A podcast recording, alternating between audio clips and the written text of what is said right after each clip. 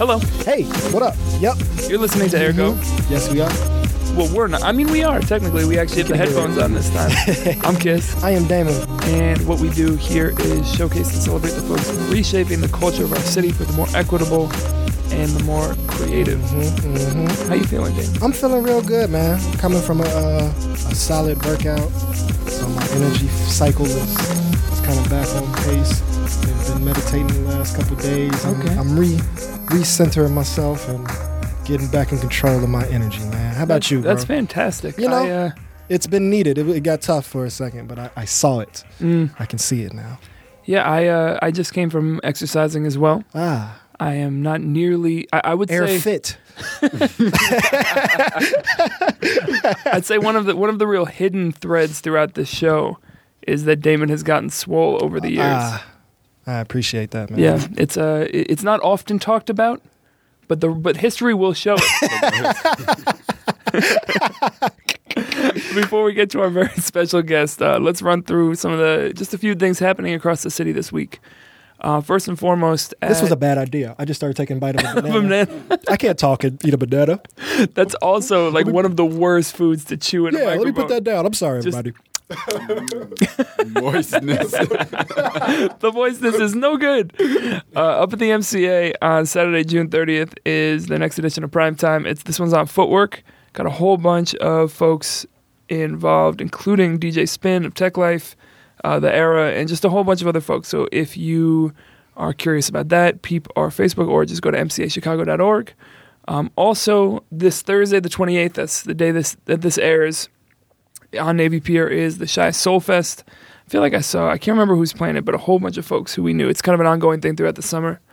And then uh, on Saturday, June 30th at Reunion is a live taping, and I believe live, stream, live streamed uh, edition of Two Queens in a Kitchen, which is one of the cooking shows that Open TV does. I've seen a couple of the episodes. It's really cool, and it would be cool to be in the building for that. So I've always been interested in cooking shows because they have to cook the food twice, and that's always seems strange to me because we're not going to sit there for an hour and a half while your while your souffle rises. um, so if you're curious, check out how they do it. I feel like if anyone's figured it out, it would be the folks over at Open TV. You got anything else you want to plug? I do. I uh, I don't have the details, but y'all should know anyway. Also, June 30th, uh, B. Rael, an amazing artist in the city's you know, been doing some uh, teaching artist work with the Let Us Breathe Collective.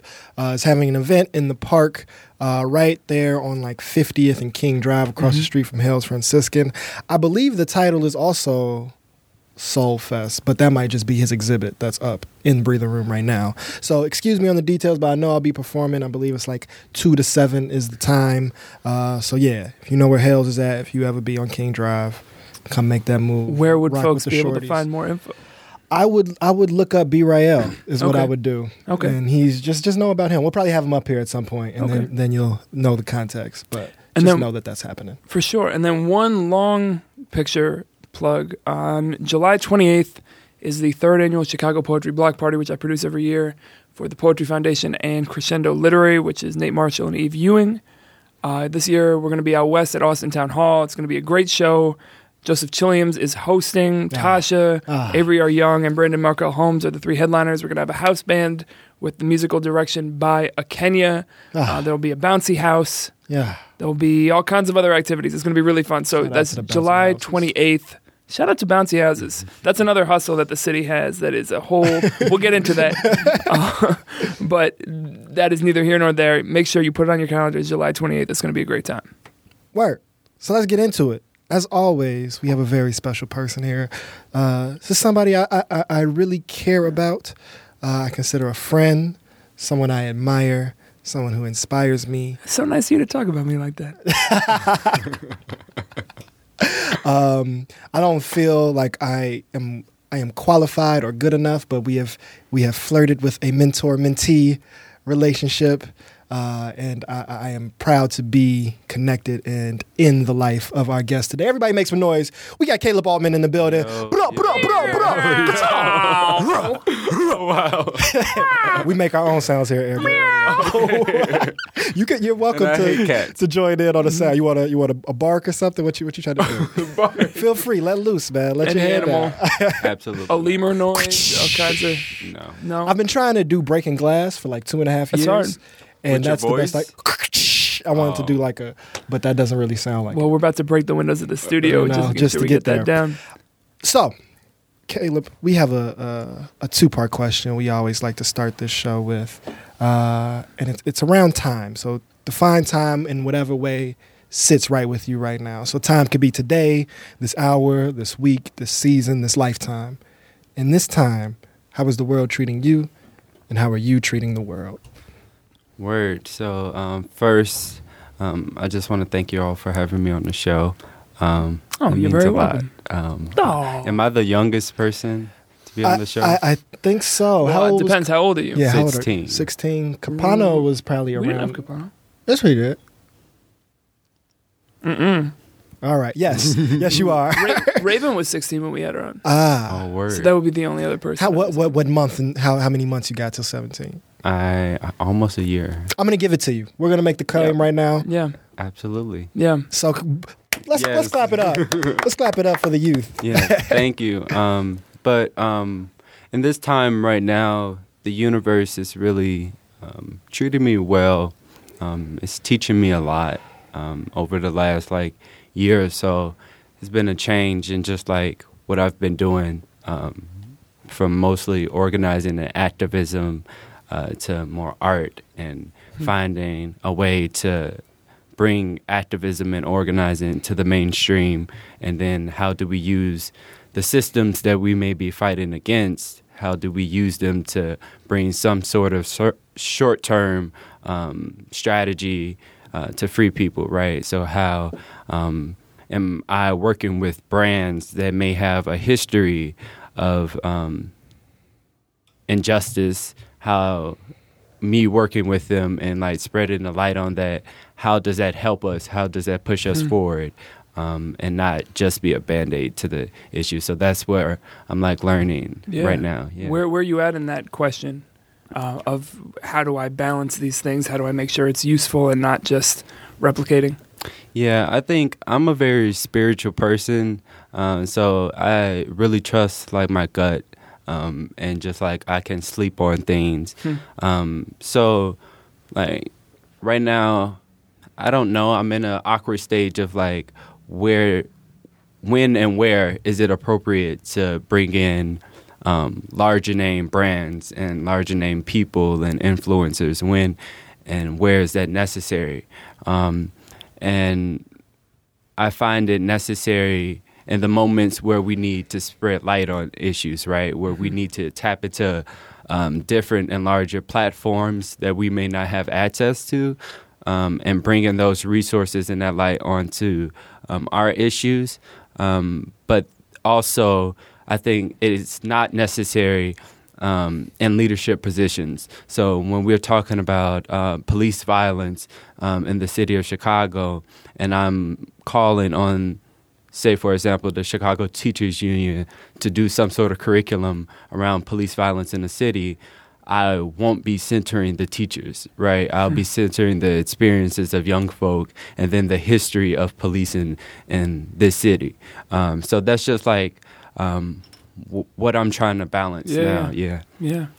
So I, I think before we get back to the present, let's go back to kind of because we've known each other for a while, kind of all three of us, y'all closer, but you know we've we've been in Circles. in many circles and many moments. Yeah, yeah. Um, where was kind of your? I I always ask where's people's entry point, and it seems almost silly with you. Um, but like, what is a moment, whether it's the first moment or not, where you felt uh, like at home in a conversation or in a, or in a space uh, that was challenging power? And it doesn't have to be like big political power. It could be like your parent. yeah. I think like um so growing up for me was really a challenging thing because um, one I'm super tall, I'm like six four, and I hate sports like Mm. and anything physical. So I think that was a Like challenge. actually, you actually hate it. Yeah, like- that's for sure. And the plight of the tall non-athlete is it's not spoken about enough. But Yes. I can imagine. It's, it's oppression. I think it's, it's systematic, and I think there should be books written about Mhm. tall people who Mhm. hate and you just doing put tall those books. You put those books into it what else would you categorize as a tall thing? I just feel like um, ducking. Like, I, so like in my house, That is a real thing to do. you have to duck. That's, we hate I, I because I always seem to like hit my head. So I think it's very problematic. Any other any other things you'd characterize as tall things? Tall things. Um, Are you often asked to Yes, get things off of yes. top shelves for people? and like lifting things, but Yeah. then it's just not like simple things. It's like 20, 30 pound things, and I hate doing physical things. Yeah, so it's just like we're in the same boat. And if someone can't reach something and they ask you and you can, you can't really say no. Right, because that's privilege, right? Like a real- Yeah, you, That's a real you actually dick be an privilege, asshole. at that yeah. just Yeah. like nah. Good luck, kid.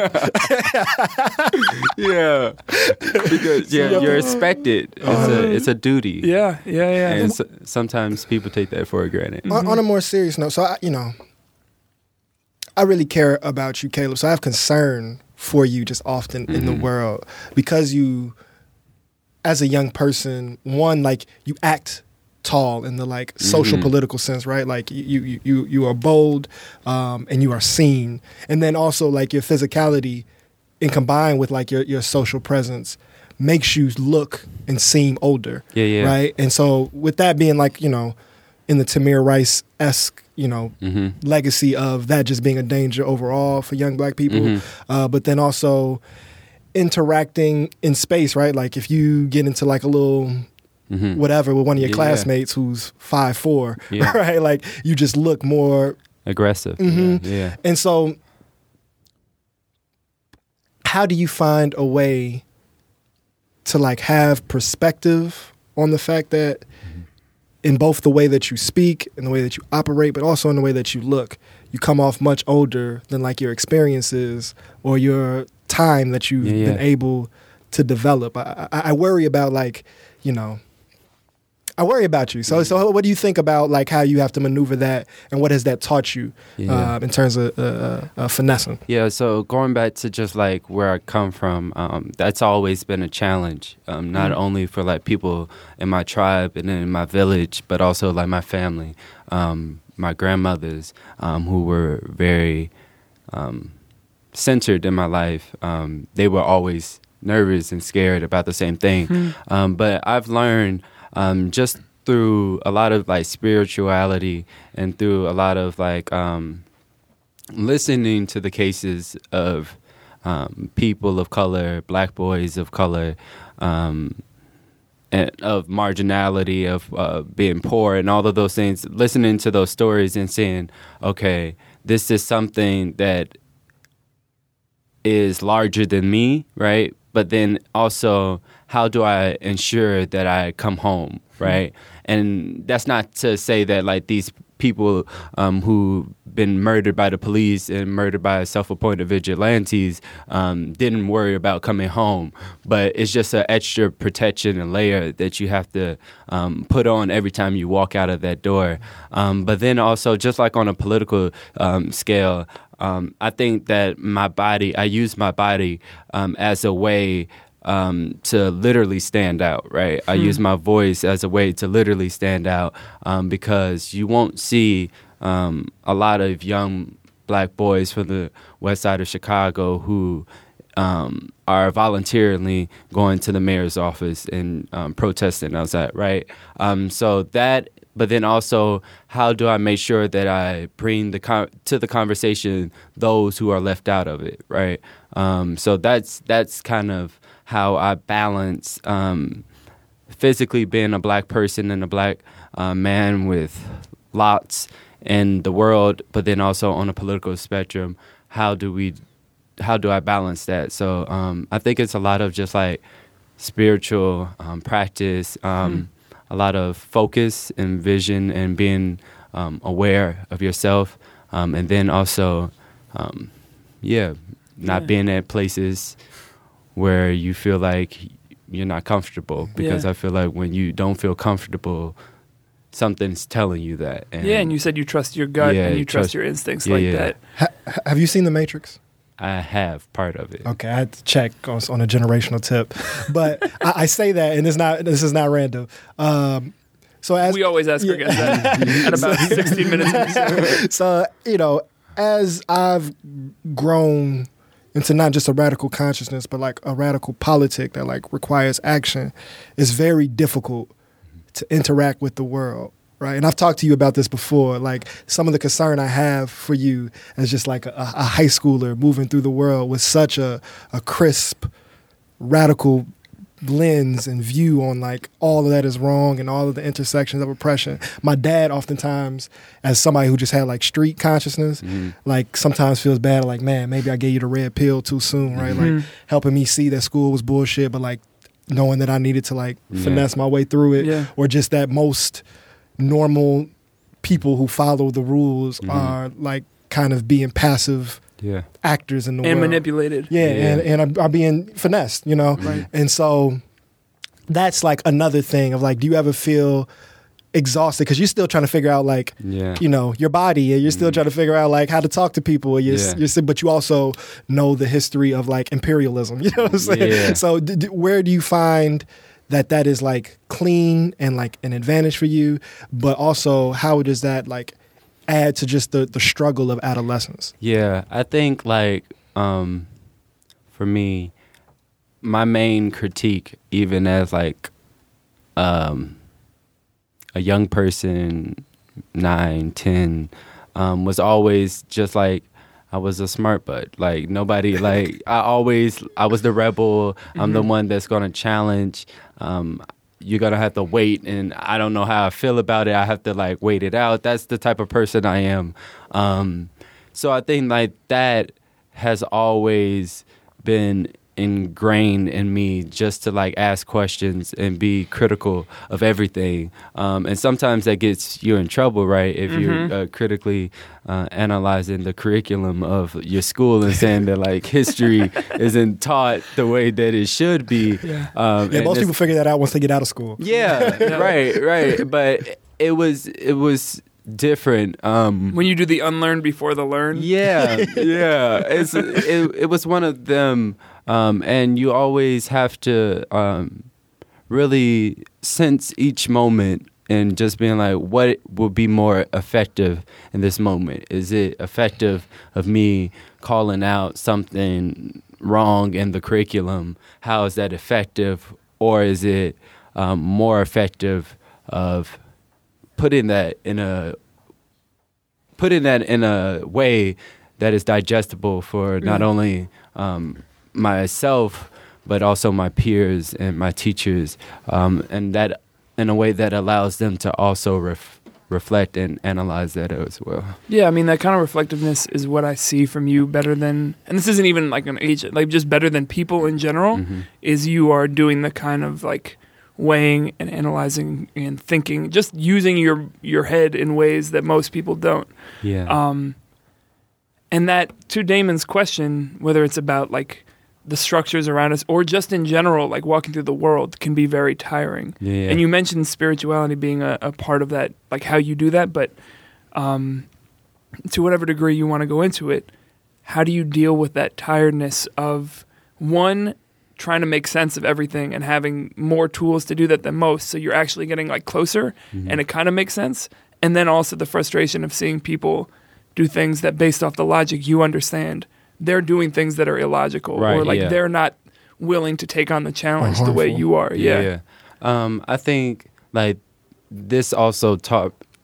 This is what like organizing taught me. Um, Hmm. It's just like meeting people where they're at.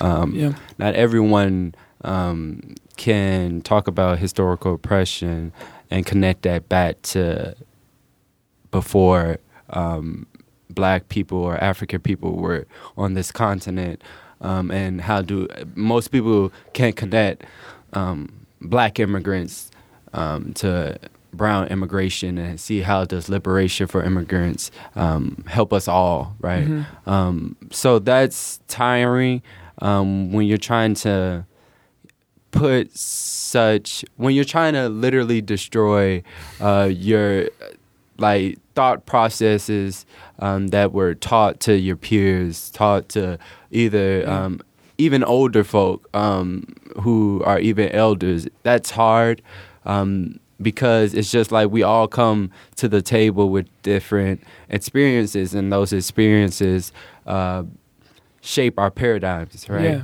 and Uh, people don't tend to react well when you tell them they're wrong. Yeah. No, Right. no, no one can ever. Not no one. That's extreme. But ninety nine percent of people, which is not much Yeah. less extreme, cannot admit There's, being there's this one dude in Montana who's open to it. Um, I, so I, I hear you meeting people where, where they're at. I, I bet you. I'm pretty sure you told me one, but I can't remember. I, I, I bet you you got some real funny stories of maybe you didn't quite meet them where they're at. Yeah. Or especially, I, I'm really curious, like on a, a a teacher or faculty level. Like, has there ever been a paper? Or like a project Oh, yeah. or an assignment where you might have like went a little too hard, but I'm sure it was like Yeah. kind of funny and gratifying. Yeah, I think I just like history and English Yeah, that's are my are the words. like favorite subjects in Mhm. school. Like you can't tell me to be quiet in those classes because it's just like now math, math and chemistry. Other people can have those, but mm, like English and history. Um, but I feel like I always put my spin and put my politic into any like type of writing that I do, um, whether that's to write a poem in class or also to do um, paper about Haiti and Dominican Republic.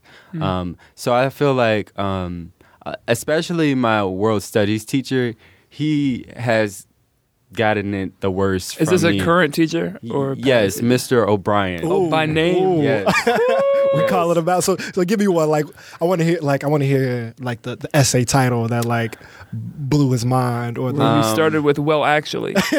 yeah, yeah. Um, you don't know what you're talking about, Mister O'Brien. one, yeah, no, oh, O'Brien more like O'Lion. uh, I hope he does not find this. oh, we're sending it to him. We're finding him. The, the views expressed with not the not the views of Caleb Alvin. Ergo can take that heat.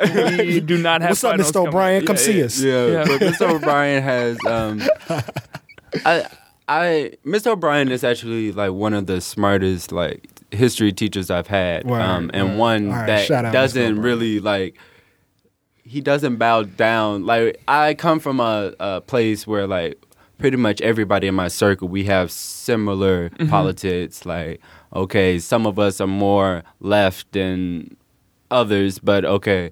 Um, but he's the type of person that's like, okay, I'm gonna tell you the history, um, and through, and I'm gonna give it to you how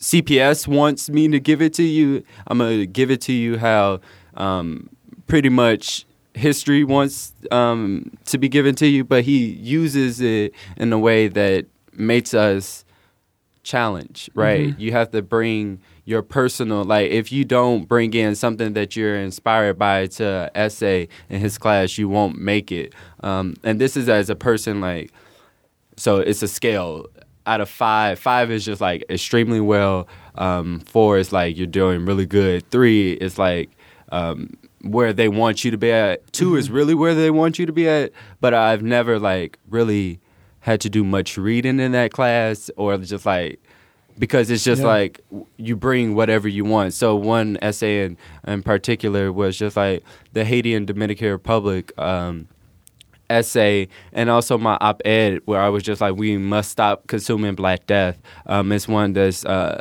actually published on truthout.org. Um, and they they Just bring that in for your essay. yeah yeah I, actually like the whole sophomore class had to like analyze it and it was used so that they could write their own op-eds. uh but it was Did you like get an A on that assignment? absolutely they didn't agree.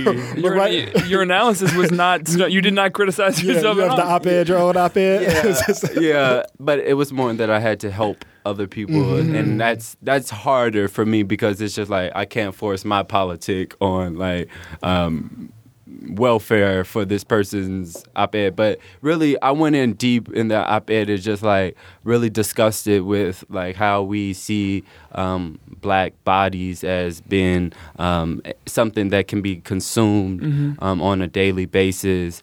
Um, and just like black suffering in general, Yeah. um, it's something that's historic. Um, it's something that I can tie connections back to lynching and um, back to before slavery and the auction blots and just like the consumption of black death and black suffering is something that really troubles me. Um, and I also in that piece I wrote like I, spelt America with KKK. It was very a poetic piece, um, and it was very powerful. And some people um, took it the wrong way. It's just like okay, shouldn't we be worried when anybody's suffering is put on the front line, but it's just like, no, I have to be specific in my um, story and experience as a black person. Um, so it's been multiple times. And also, there's just not a lot of videos going around. Yeah. you it's just not like Right. that's Yeah. a that's a weird one to all lives on. Yeah. Yeah. All And- videos like that's just not. But a then thing. the interesting part is that like I even get criticism from like young black men, Hmm. um,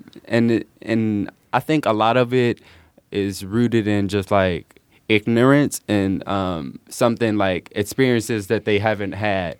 Um, but a lot of it is also just like rooted in the state of our communities and just like not even like we think about Black Lives Matter, we think about movements, um, and we think about all how kumbaya black folk are when they want to shut down streets, right? How kumbaya like black children are when they want to fight for education, and to me it's just like no, we we have a lot more work to be done in our communities. Um, to even continue to build the foundation for liberation. and people might just disagree on things. Right, That's yeah, the other yeah. thing. You know. Yeah, but I think like it's hard to disagree on like inclusion and representation and like respecting each other. Um, and like for example, gender norms in our uh, school is something that's really problematic and something that I've tried to bring to the forefront. Um, but how do you right teach um, or help young folk who look like you who their whole lives been taught that like trans folk are he she's right? And that like derogatory terms and like fat right? All of those things. So um how and some of those things like even i was called as a teen. So that's like how i branched into this like how do i tap into like being the different?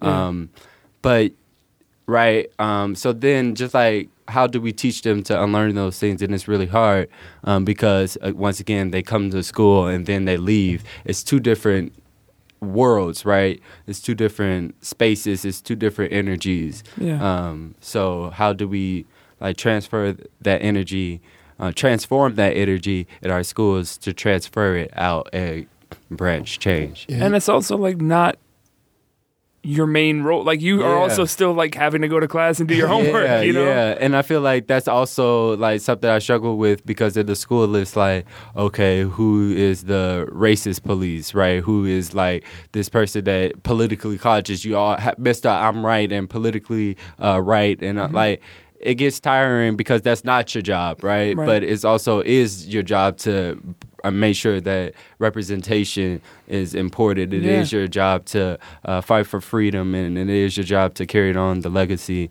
of the Black uh, radical imagination. Mm.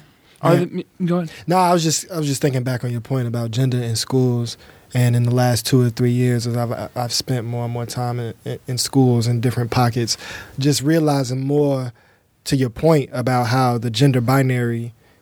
You know, we we talk a lot about how like schools, uh, you know, teach us white supremacy in schools, teach us just to be workers, which is all like very true.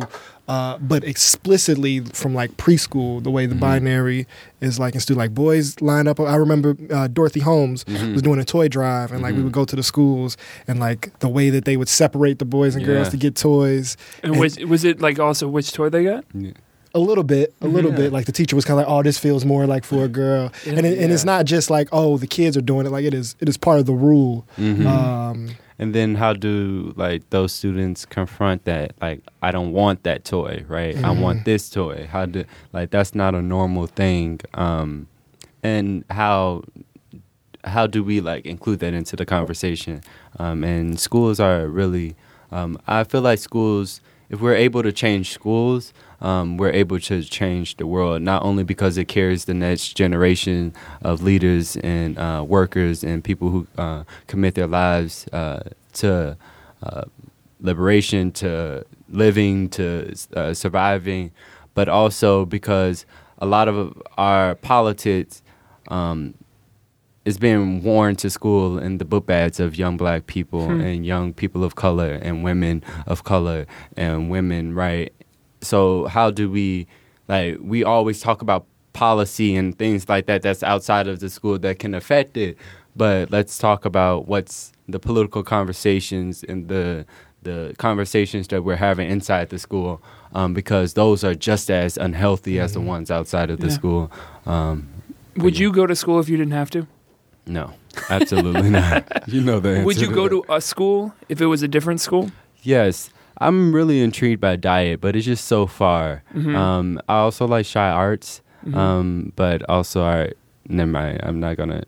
But it's just like I don't. Some it's hard to say that one specific space is going to be something that you see yourself in. Yeah. Like it's going to be struggles in every space. Um, so let's say it's a school that doesn't exist. yeah, yeah. What would oh. be like three qualities of the school that you would want to go to? Um, not being in a classroom. Mhm. Um, that's number one. Um, working outside and in the field and actually learn. So I'm very. I say I'm an autodidact. I'm a, a person who learns from doing. Um, so yeah, I need that. Like even if that's not like building, but it's also just like doing art and Mhm. those type of things. I, I learned by um, creating something and then seeing where I went wrong and going back to fix it and keep doing that. Yeah. Um, but then also, so not in the classroom has to be outside, like work experience, and then also I would love to travel. Um, keep traveling. Yeah. Um, yeah. So yeah, you've I know you've gotten an opportunity through different outlets to to go to different parts of the world. Um, what are some either lessons that you feel like you brought back from some of your travels, uh, or just things that have been eye opening for you? Um, each country I've been to um, is really a different place. It's a different setting.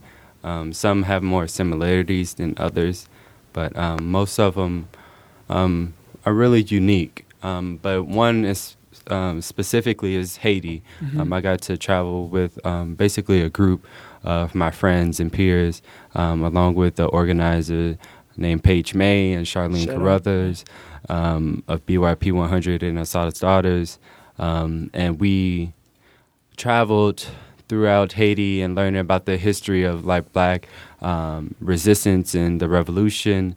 Um, and that trip really taught me that like the struggle for black liberation is just larger than the United States. Mm-hmm. Um, it's so much larger than um, the west side of Chicago. It's so much larger than Baltimore and Compton.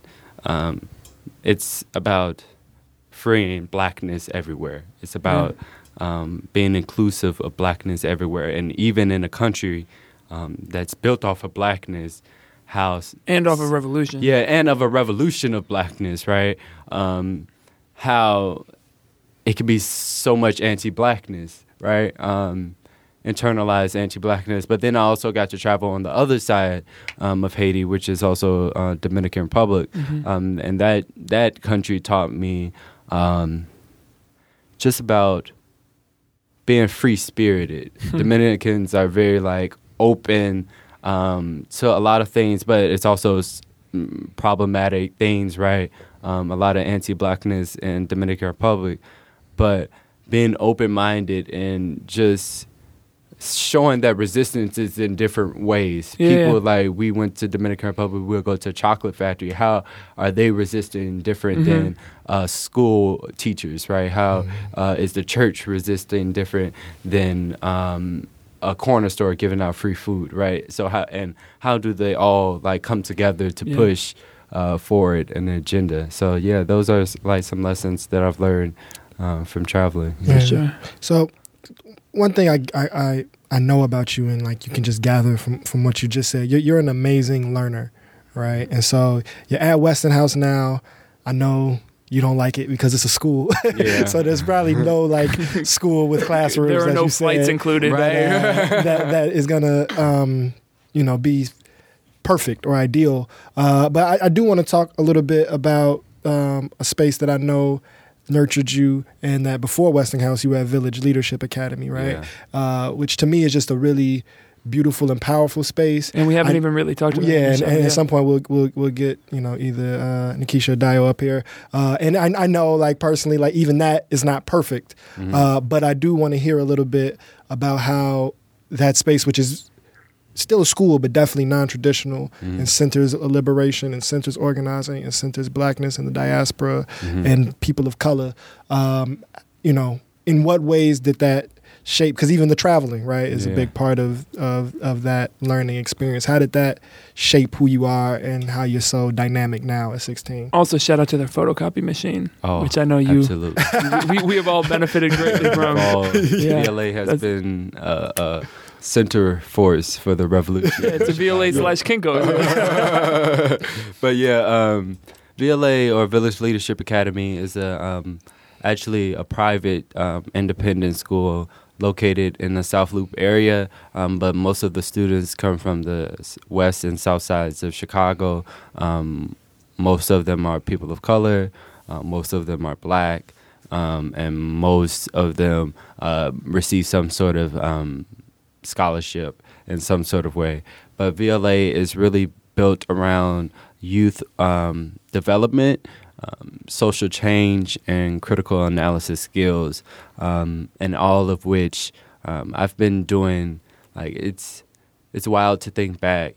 Like before I even consider myself an organizer, started four years ago, I've been in political spaces since I was the age of eight or nine. Hmm. I was talking to politicians and governors and senators and legislators. yeah, why? What's the context? Yeah, um, so VLA does uh, something called the Grassroots Projects. Um, and those projects, each class has to do one. Um, it's K through eighth right now. Um, and each class has to choose a subject that they're passionate about and uh, come up with a strategy and a, p- a plan uh, for the whole year to have an impact or shed light to that issue. Um, so I've done things from homelessness to uh, police brutality um, to incarceration rates against black women and girls. Um, we had um, right now we have uh, um, I believe the fourth grade class um, working on getting Douglas Park Mhm, the fourth uh, and the fifth grade. yeah, Yeah. fourth and fifth grade.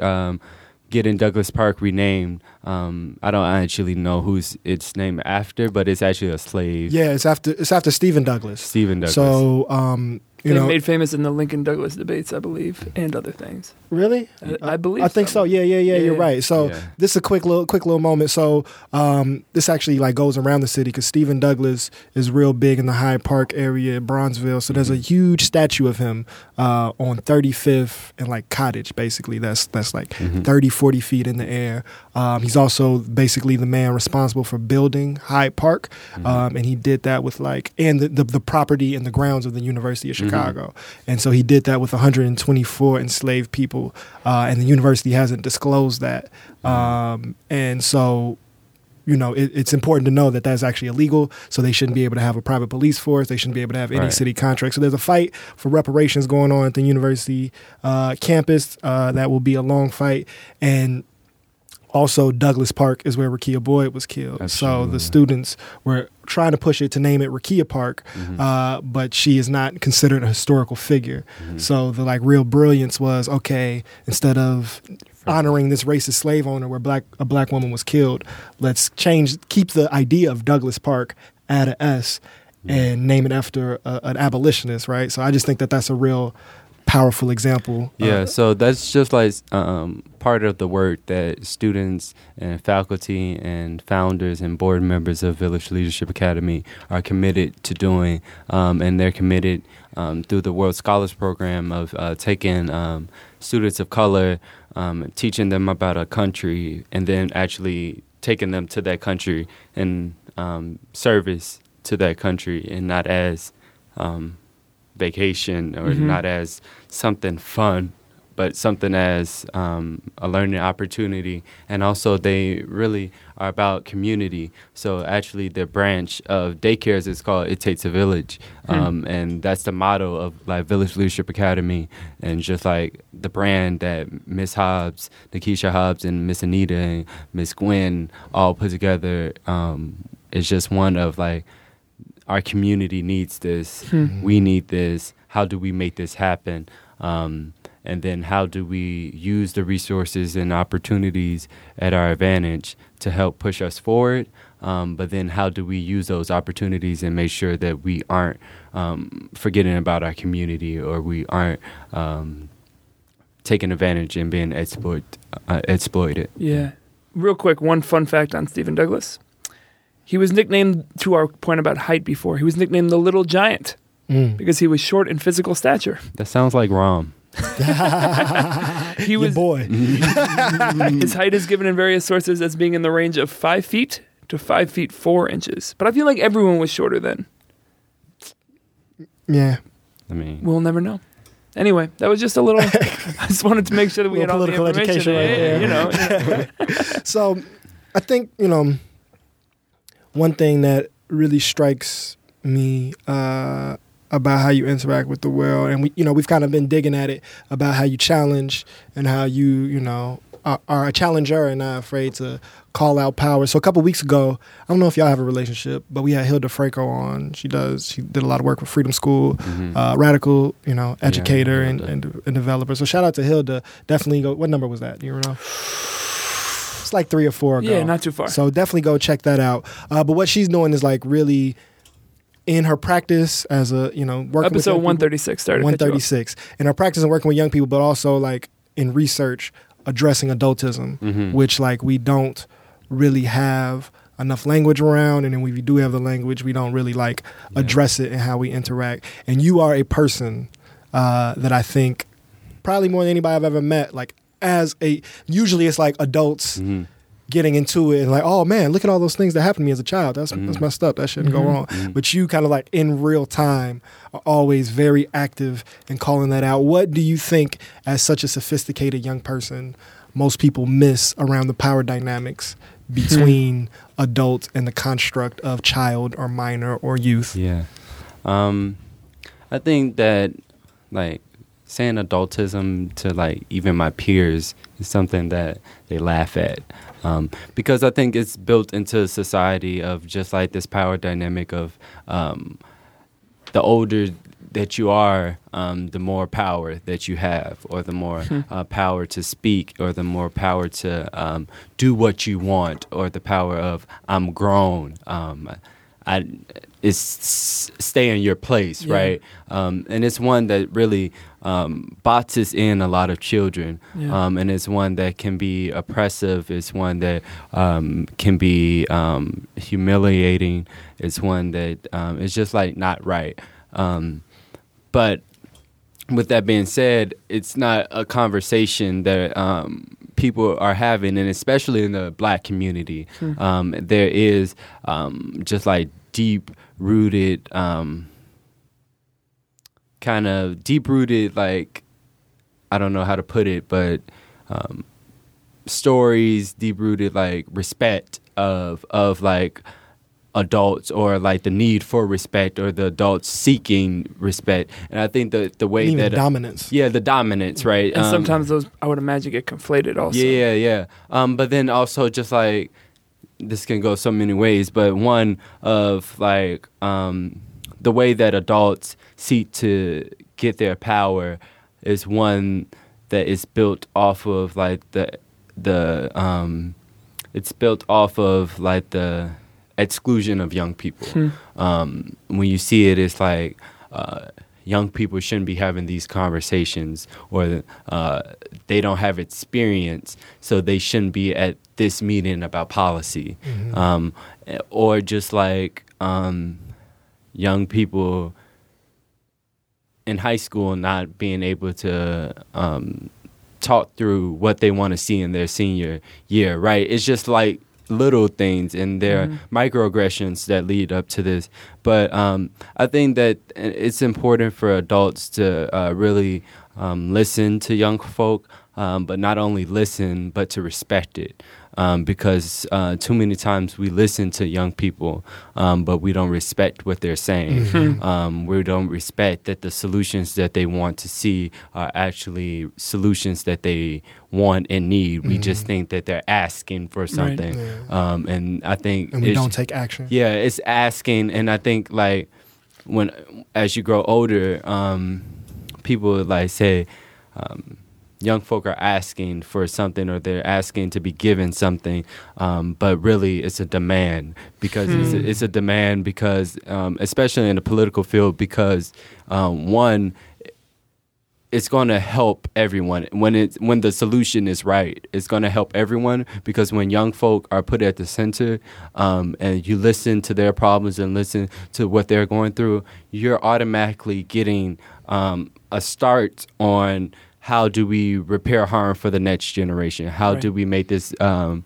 this world better? And then they're also committed to that, right? So you're building uh, not only a demand for change, but you're also building um, uh, culture around like, okay, how do we continue to do this generation after Yeah. generation? And rather than it being like a like a imagined next generation, it's like no, no, we're the next generation. Right. And we're here. We like showed up. yeah, yeah, and Yeah. and I think also in the time that we're in now, like with Parkland and with like the gun reform, it's really essential for like pe- young folk who do have a voice, who do have a seat at the table, um, to make sure that. Um, Maya Angelou has a quote that says, I, I come as one, but stand as 10,000, right? Um, how do we make sure that my one person, my one spirit, my one energy is um, not um, a copy of the energy of other people because we all have different experiences. And I'm saying, I'm not saying like cis um, black men uh, talk about their experiences of trans black women, but what I'm saying is that their voices, because you're at the table, their voices um, and their representation should automatically be there, even that, even though that, even though that they not, they may not be there. Um, they are they are there through you um, and because you have the courage of educating yourself because you have the courage of um, speaking up that they live within you Yeah. and even though you may not have all the experiences of them you have the connections to them um, to bring them in Yeah. um, when it's needed I like that as like a complicating idea to like like it's not about representing them; it's Mm-hmm. about bringing them with you. yeah Well, so I, I would like to go deeper on your perspective about this time and this moment, Mm-hmm. especially that's been like galvanized by the Parkland shooting, but it's really been in the, the build up for the Mhm. last you know three to five years. Uh, you know, it, it's it's centering uh, gun violence and gun legislation, but I think it's a it's a bigger moment of Mhm. like youth or teen organizing or political activity. So as you saw all the walkouts and saw all the, the you know the actions and protests, not just in Florida in Chicago, but throughout the country. Um, in the world in the world, Yeah. right? Like with as with everything, there's strengths and limitations to it, um, and there's some. I'm very tempered in any like critical analysis as a quote unquote adult because I think it's just very powerful and necessary for young people to be out in the streets. But as a young person who's not just young and doesn't just have opinion, but also has experience. And you know, you got OGs in this in this organizing game, I I would love to know your perspective and where you feel this is and the trajectory of history as you understand history, and also where you're seeing some limitations or contradictions. And then maybe I'll say what I think Yeah. after you give me permission. yeah yeah um, But, But- please give him permission. yeah.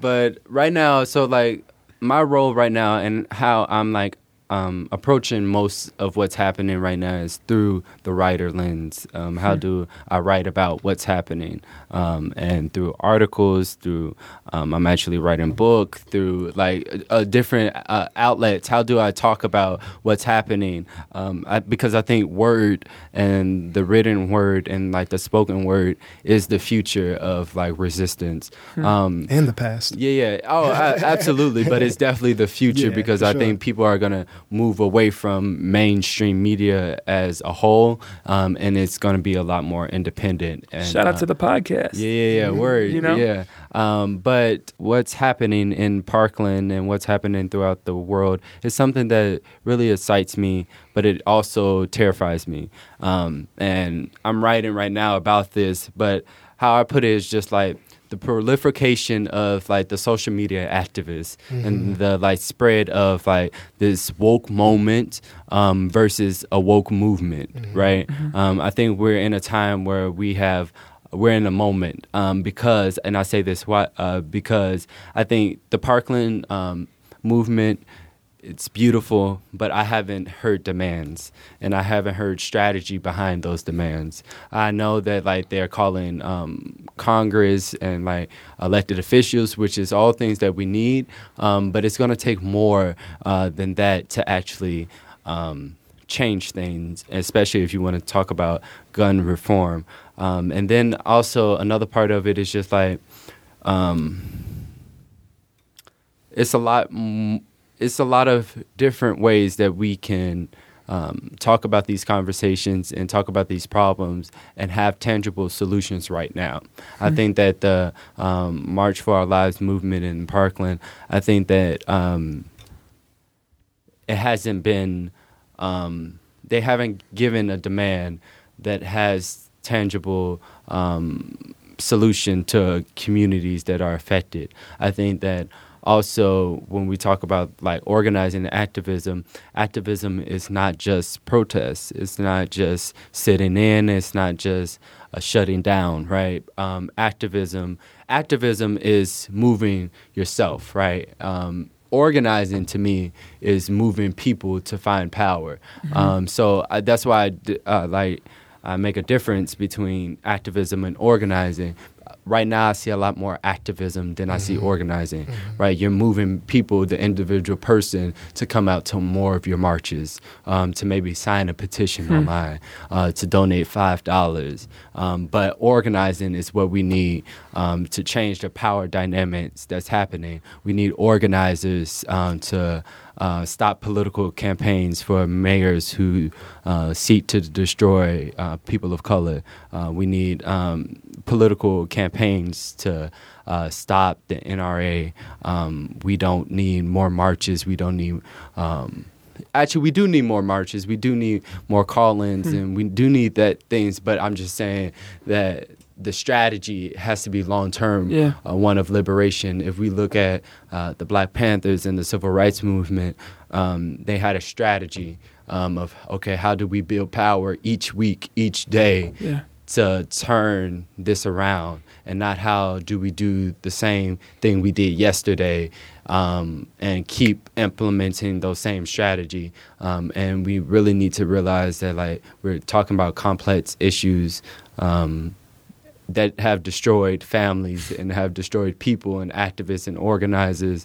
Um, but we need to be strategic and just like who we put out on the front. Um, and I think that that's something I'm really nervous about with Parkland is that it's too many of the, we have the Emma, we have the uh, Daniel, we have like, um, we have these leaders who deserve their spot and uh, they deserve their outlet and they deserve, deserve their platform, but that can become dangerous um, because when MLK was the front of the civil rights movement, they killed him. Yeah. Um, when Malcolm X was the front of a movement, they killed him. Um, with um, just like a nation, Or, or of- beyond death, you can then make them vulnerable or right? Yeah, compromise. yeah. Um, we have um, people, Or like- they could become whack. That's the other thing. Yeah. That, that happens from and time that has to happened time. much more. Actually. Yeah, yeah, Yeah. More than, more likely than being killed, they're going to become whack. Mhm. Yeah, yeah. But then also, I think like um, in this moment of just like Parkland, I've been organizing um, before Parkland and like really in the Black Lives Matter space, um, and organizers. I'm used to organizing at a level that doesn't have so much money behind it. Mm-hmm. Um, so when you see um, Parkland and you see all these resources and all these celebrities who um, gave to them, um, one thought was, okay, now where would they?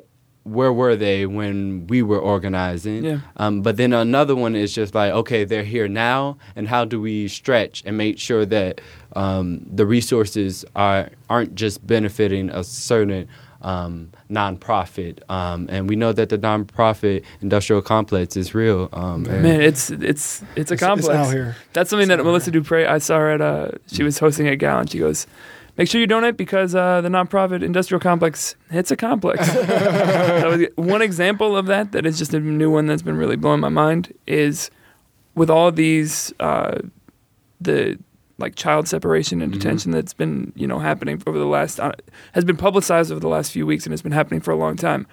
All those th- all those um, centers are run by 501c3s. Right. Mm. Right? Those are not Yeah. federal prisons or state prisons. Mm. They're not state facilities. There is no. So when we say like our money is going, actually our money, you know, we're f- paying the salaries of ICE, but we're actually not paying for the like it is completely private money Mm. that's running those facilities. Yeah. So and they don't have to pay any taxes on it, and they're getting paid crazy. But what's crazy, it's it's not even it's often not even like private money. It is public money with private decision making. Yeah. Right? Oh, well, so that too. So you get granted from the state Right. To then not be and accountable to. Yeah, Rahm yeah. Emanuel has a history of that, and Yeah, yeah. Um, that's where I'm at right now with just like, okay, Parkland, y'all ready to show up for us, right? We have a mayor who has a history of systematic injustice and corruption and just all terrible things. Um, are y'all ready to show up for us? Mhm, And are y'all ready to um, put y'all money where y'all mouth is? Um, are y'all ready to um, help uh, young folk actually change stuff um, and not be another nonprofit that share uh, that sells shirts um, and do marches and at the end of the night don't think about the those um, who are most affected and don't think about how how each day we can be grabbing more folk Mhm. um, to put on the boat back to the uh, promised land of liberation and of freedom.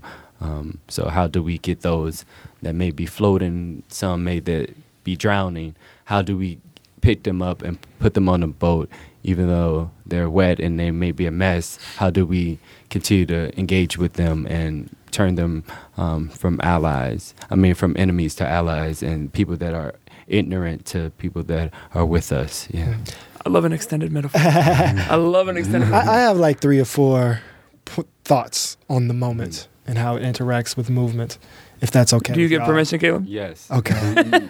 so first, like before I say anything, uh, it's just it's always important that activity is happening in any f- Mhm. sense, right? Like we just need more people to be participating, even even if like flaw, or even I'll even say even if like wrong um, from my perspective, even if like harmful. There is something uh, in the long scope of history in terms of how anti-democratic our system is of people participating. So that's first thing first. Yeah, the more active, ultimately, the better. Yeah. Um, But I think the, the the one thing that's like the most obvious uh, is like obviously on the right there's this dismissal and this real ageist adultist like um, invalidation of young people's consciousness.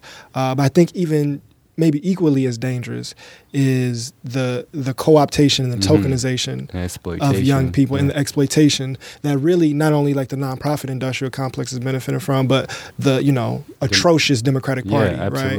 And so I think the the the lack of um, I think citicism or separation from this booty resistance that these Democrats are trying to put up to Trump uh, it, it is, is is one real thing. Um, and then like a couple other points, I think of like just limited viewpoint that I think works really in the favor of power uh, is one. I think the gun legislation debate should be less about like background checks Yeah. and small reforms, but actually uh, a structural critique on systems of representative government to Mhm. go towards a more participatory system. So the fact that like 90% of the country wants something to happen and these 435 people Yeah. can say it's not going to happen is not like, oh, let's make those 435 people Yeah. It's like Do why the hell It's did like, the oh, 300 sh- million people not get to? Yeah, this should Yeah. invalidate the concept of a congressman. This should invalidate the concept of a, of a senator, and we should figure out new mechanisms on how to govern ourselves. Yeah. What, and then another point, and then I, I really want to hear about the, the tokenization because that's something I've been worried or try to be very careful about your position in the city Mm. because you obviously are like phenomenal in real ways and we want to censor you, Mm. but then also it's like, oh, let's check the young box. Let's call Caleb.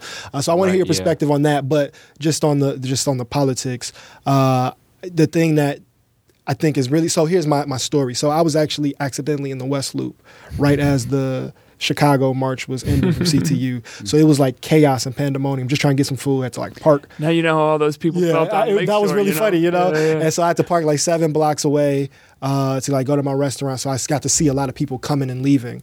Uh, so it was a woman who obviously lived in the West Loop who had just came from it with her son. So she was like walking her dog after, and like the parade of bike cops were coming by.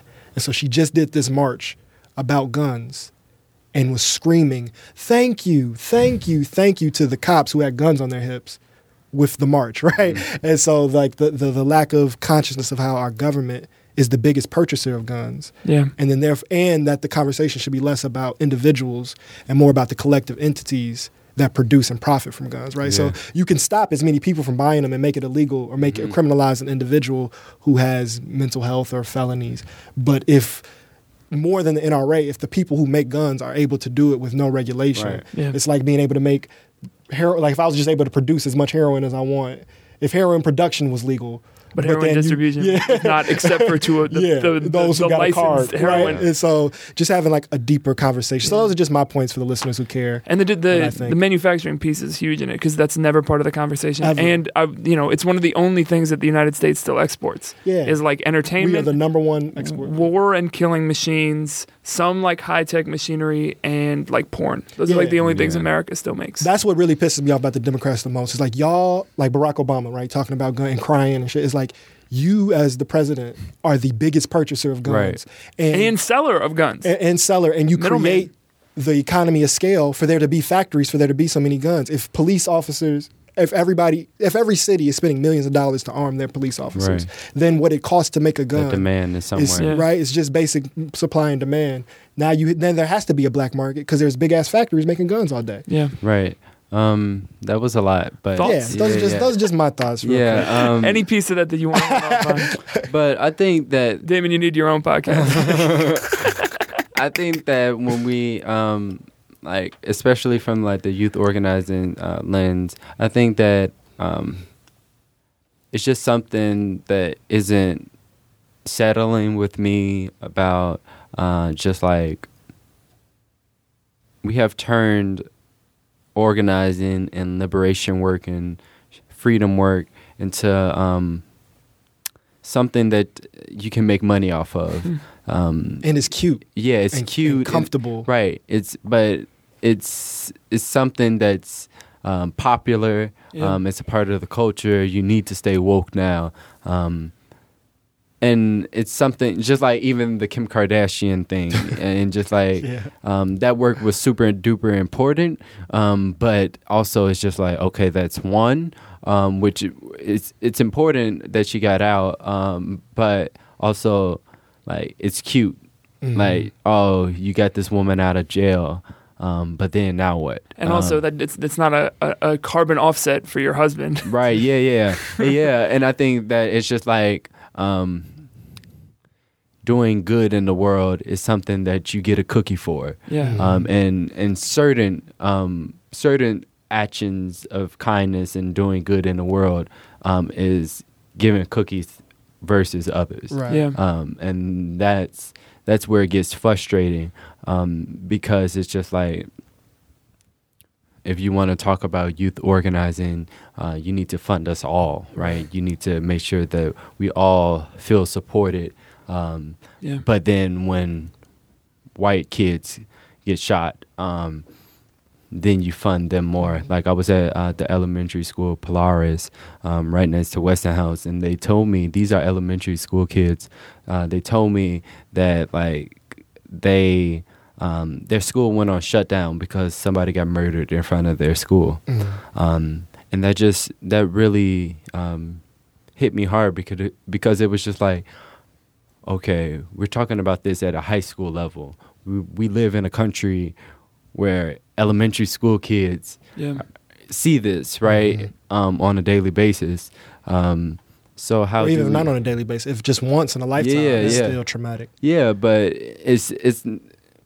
I think it's also just like we have to talk about the repetition of like trauma, right? Mhm. Like you go to Mhm. school and you get a a, a, a certain um, different type of trauma than you get at home Mhm. um, and then walking between home and Mhm. school that's a different trauma and different experience than walking downtown right so like it's different um, experiences and i think that that's uh, really important in organizing and i and i'm scared um, because it's going to continue to become a thing that's cute Yeah. and um, and it, it's going to be a whole um, money it's gonna it's gonna be uh, money and economics behind um, social consciousness. Mhm. You're gonna see TV shows pop up. You're gonna see like m- money's gonna go into this Yeah. much more than it is now. Um, and what I that's the like role that it, I've been like trying to switch over the last Yeah. year is just You're like okay that. now how do I be a funnel for this re- these resources um, uh, without exploiting my community and being very clear with these brands and with these A-list celebrities and with their clients and management teams that like you're not just gonna come up here uh, show up Get take some pi- yeah. pictures leave and um, not have tangible solutions or tangible things that Yeah. you're gonna do and also help us do. Um, so that's that's where I'm at right now, and um, I'm just like I don't want this because I feel like that's when it's going to be really dangerous. Yeah. like the battle, the battle of the freedom fighter, and who's who's doing the most fighting. Right. Um, and we and- see It becomes a market. we see yeah, it of that, becomes you a market. Yeah. And I think some of that is like I'm not saying it's because of, but kind of the a jump off point of that is Obama, like trading Yeah. on that currency of that. Mhm. And it makes me think back to the thing that we always talk about, which is the Grace Lee Boggs idea of like where your identities and your affiliations and your ideologies like a loose jacket, right? Mhm. Because any idea, any label, any name becomes constricting either because it gets co-opted the way we're Mhm. talking about or it just becomes outdated Absolutely. and you have to be able to let it go and still know who you are and then take on a- a- and then have the new ideas and the new language that you use be reflective of the way that people are using language for liberation. yeah. So you can't be afraid to say I'm not an organizer anymore and think that that means that you are invalid, Right. right? It, you say I'm still doing work and whatever word there is that applies to that is the word that applies to that. Right. But it's not about losing your membership in a club. Yeah, yeah, and I think that especially in Chicago, um, I'm usually one of the youngest, except for like people at Assata's Daughters Mhm. and um, some Black Lives Matter Chicago youth folk, um, good uh, good kids, Mad City folk. Like I'm usually one of the youngest organizers and probably the tallest organizer in the room. But Are there any other really tall people in Chicago? um, Uh, I mean, obviously, I know there are in the city, but I mean, of our, um, I'm like one of the tallest. yeah, yeah, yeah, Yeah. th- of of prominence, he's probably one of the tallest. I know a couple folks who are about like six five, six seven, but yeah. they're- they're we kinda but they can't. yeah, but But they uh, can't come in here and talk for now. 15 minutes. but just like Chicago has a really interesting organizing scene because I feel like we are good at the actions. We are Mhm. good at like we can shut stuff down. We can, but we aren't, and we're good at talking. We're good at communications and like black press and like all of that stuff. But I feel like where we need to grow is pulling our liberation strategies together um, and finding right finding a long-term strategy. Um, because chicago i saw today chicago was like voted the most corrupt city um, in the nation right now. Um, and like if we want to take on like chicago is like the second version of Washington D.C. Like I'm re- reading books about like Mayor Rahm Emanuel and Daley and how they like Yeah, it's not build- new. Micro. Yeah, yeah, it's it's it's, it's been the most corrupt. Right, It's yeah. called Chicago politics. right. Like, that's why they say it's like the most American city, you know, because this is you can use you can map things here on a more macro Right. scale. Yeah, and I'm just like looking at just like opportunities I even am interested in, um, and just seeing like how some of the funding are people that are like oppressive Mhm. or connected to people that Yeah. are oppressive, um, and just seeing that like.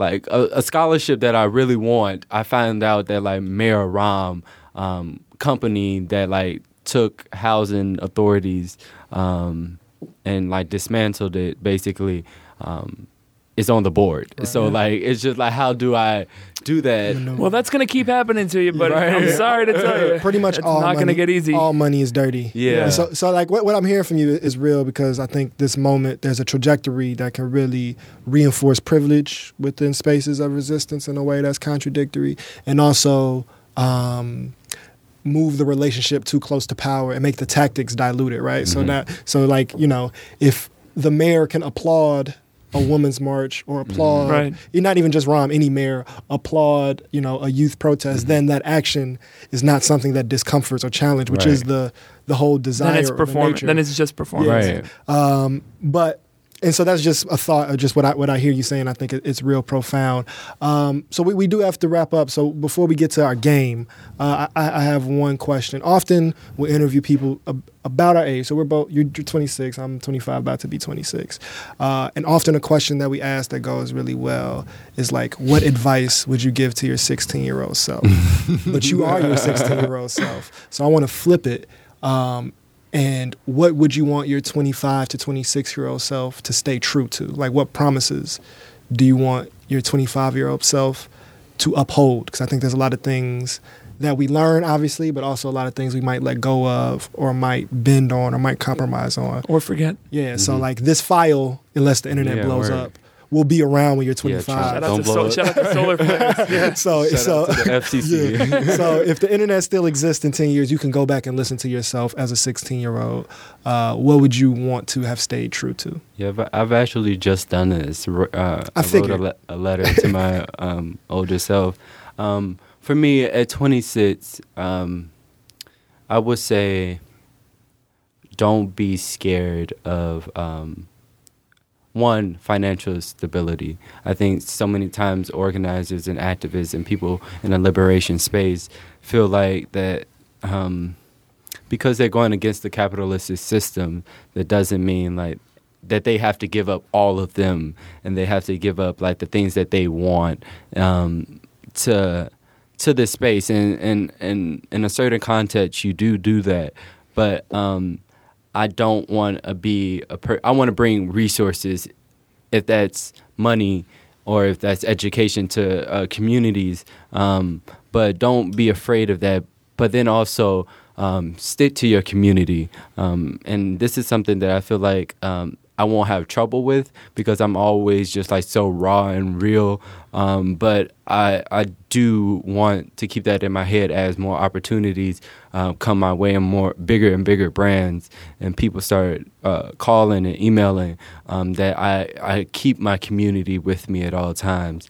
Um, another quote is I stand on the shoulders of giants. Yeah. Right, I can't forget about that giant that I'm standing on um, because somebody else wants me to be stand on their giant, right? Yeah. Um, is so I, I making sure that my foundation moves with me, and um, and I'm not ever leaving that. Um, and then a last thing would be just like um, listen, um, uh, and listening to the young people of that day, Yeah. um, because I think that all of the change that has happened in this world and big change has either started been started or ended with the participation and leadership of young people.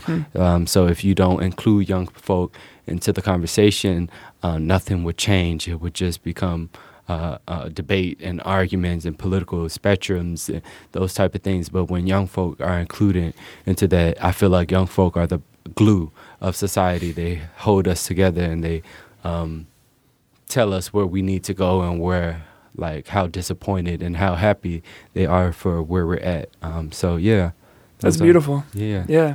And I, I agree. That's a really beautiful thought. So speaking of glue and holding people Ah, together, the cornerstone. we gotta we gotta hold this together. So, so we just had a beautiful conversation. Word. We reflected on your experiences. We got deep, political. We even we tapped at the spiritual realm, Word. and those are all valuable, important things. But this right here, Word. what we're about to do now, Okay. is what this work is all about. Word. Here at Ergo Radio, it's about accountability, and our method of accountability is beef. Okay. So I'm really excited to hear from you about this game. Uh, in this game, we play with all our guests. It's called I got I got a more suspense.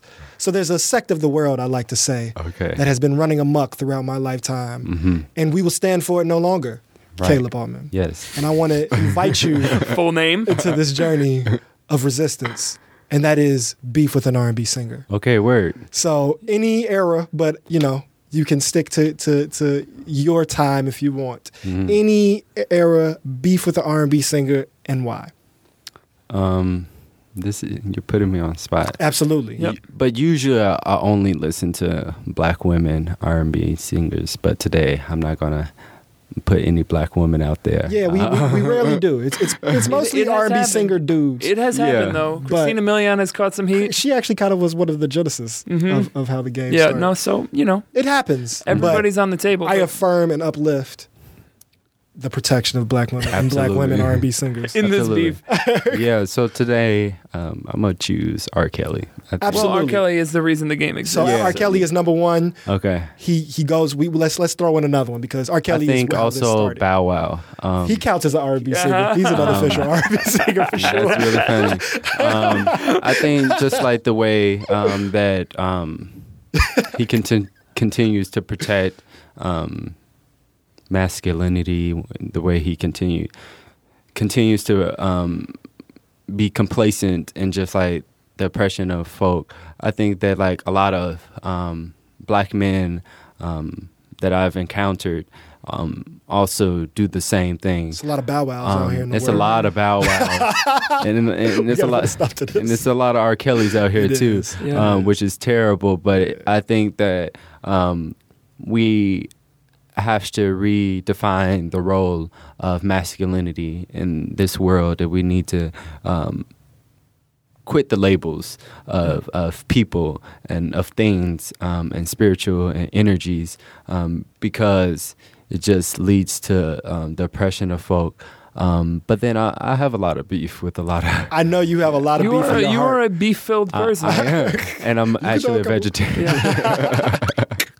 you can if you wanted to take it. Let's, you, if could throw one or if two you, more. if you got beefs some more beefs on your chest you on your throw heart, out. get it out here. Um, I feel like it's like so many more other than R and B. No, take it beyond. Take it beyond Okay. R&B. Yeah. This Um, is this is your moment. Caleb Caleb has beef. beef beef with people. Um, right now, I have beef with actually YouTubers. Ooh. I thought you were gonna say you too, and I No. got you're coming for us. YouTubers. I think that the YouTube space is a um, a space that I'm interested in, and I'm this summer entering. I can see I can see you doing um, I'm entering that space, but it's just like YouTube has become TV at a whole different scale. Mhm. Um, so like Jake Paul, who's like Yeah, yeah. No, terrible. Yeah, yeah. Um, but then also just like um, people that continue to be oppressive and just like the um, sexualization of women bodies and like just like misogyny. Um, I think that that has to change, and we need to uh, foster something within the digital media space that protects um, people of color and young folk of color. Yeah, the YouTuber thing is wild because if you say some wild shit, there's no one to fire you. Yeah. Yeah, Right? I've never Like- seen more. Also, more very famous people who I have never heard of, or On on, only famous up until like their audience is all under twenty. Yeah. Yeah. Like they have Yeah. Yeah. forty million fans, The all under exploitation twenty. of, of, of young people is Yeah. another thing. yeah and and happening. yeah that's real and what i'm nervous about as i like start creating more and more films and digital media projects is just like how are people gonna act because i'm trying to merge art and activism and oh, your organizing comment section is gonna be a yeah mess. It- Yeah. it- don't but- don't engage. yeah oh absolutely not Yeah. but uh, they'll they'll get it some other way Right. Yeah. caleb you'll get it well, we'll have to have you back to do beef with Some specific more. YouTubers. Right. Much love. I, I, I We could do this forever. I really, I really love and care about you. So Yeah, thank you so thank much Yeah, for being on here. Any, any plugs? Any you want to put out your social media? Do you want people to follow you? Are you for hire for photography or art? or i anything like am i am a, a photographer a filmmaker um a I'm very going good to- one, no less. Yeah, I'm going into the digital media space. So if you need anything creative directing, um, I'm usually in a space of telling the stories of marginalized people um, while also hiring them and also giving them uh, the resources without exploiting their stories. Um, You can find me on Twitter at Caleb K A L E B underscore Autman A U T M A N. Shout out to Twitter for taking my other Twitter account. Uh, they yeah, locked what it. happened there? You They know said what- I wasn't 13 years old. Well, Um, that's true. You're not 13. you are 16. years old. right. that is a fact. and I've been like submitting, but that's a whole nother Yeah. thing. Um, So you- Facebook. we'll settle with the underscore. yeah, Facebook, uh, Caleb Autman. Um, and then look out in the summer because I have a lot of different projects coming out. Um, I'm working with Apple. One of my films will be shown in the Apple Michigan Ave store Hell um, August 9th. So um, that type of stuff. I'm working on a book. It's Mike Brown Day. Yeah, um, it's a it's a lot of Yeah, dope yeah. stuff. That keep I'm us working on. posted. We'll Yeah. keep Yeah. plugging it. Thank you so much for being here and Absolutely. talking with Thank us. you. And it's just Much great love. to see you. We we Ergo Radio. I get to eat my brown banana now. Finally, finally, this whole episode was just an excuse Just- my, and a delay to my the banana. banana is oxidating. Oxidate away, folks. We'll talk to you next week. Much love to the people. Peace. So you're listening to Ergo, right? Which we appreciate. But you want Ergo and all your other podcasts to sound good. That's why you should be listening on Overcast. Overcast is a better podcast app than whatever you're using right now, unless it's Overcast. Get Overcast for free on the App Store.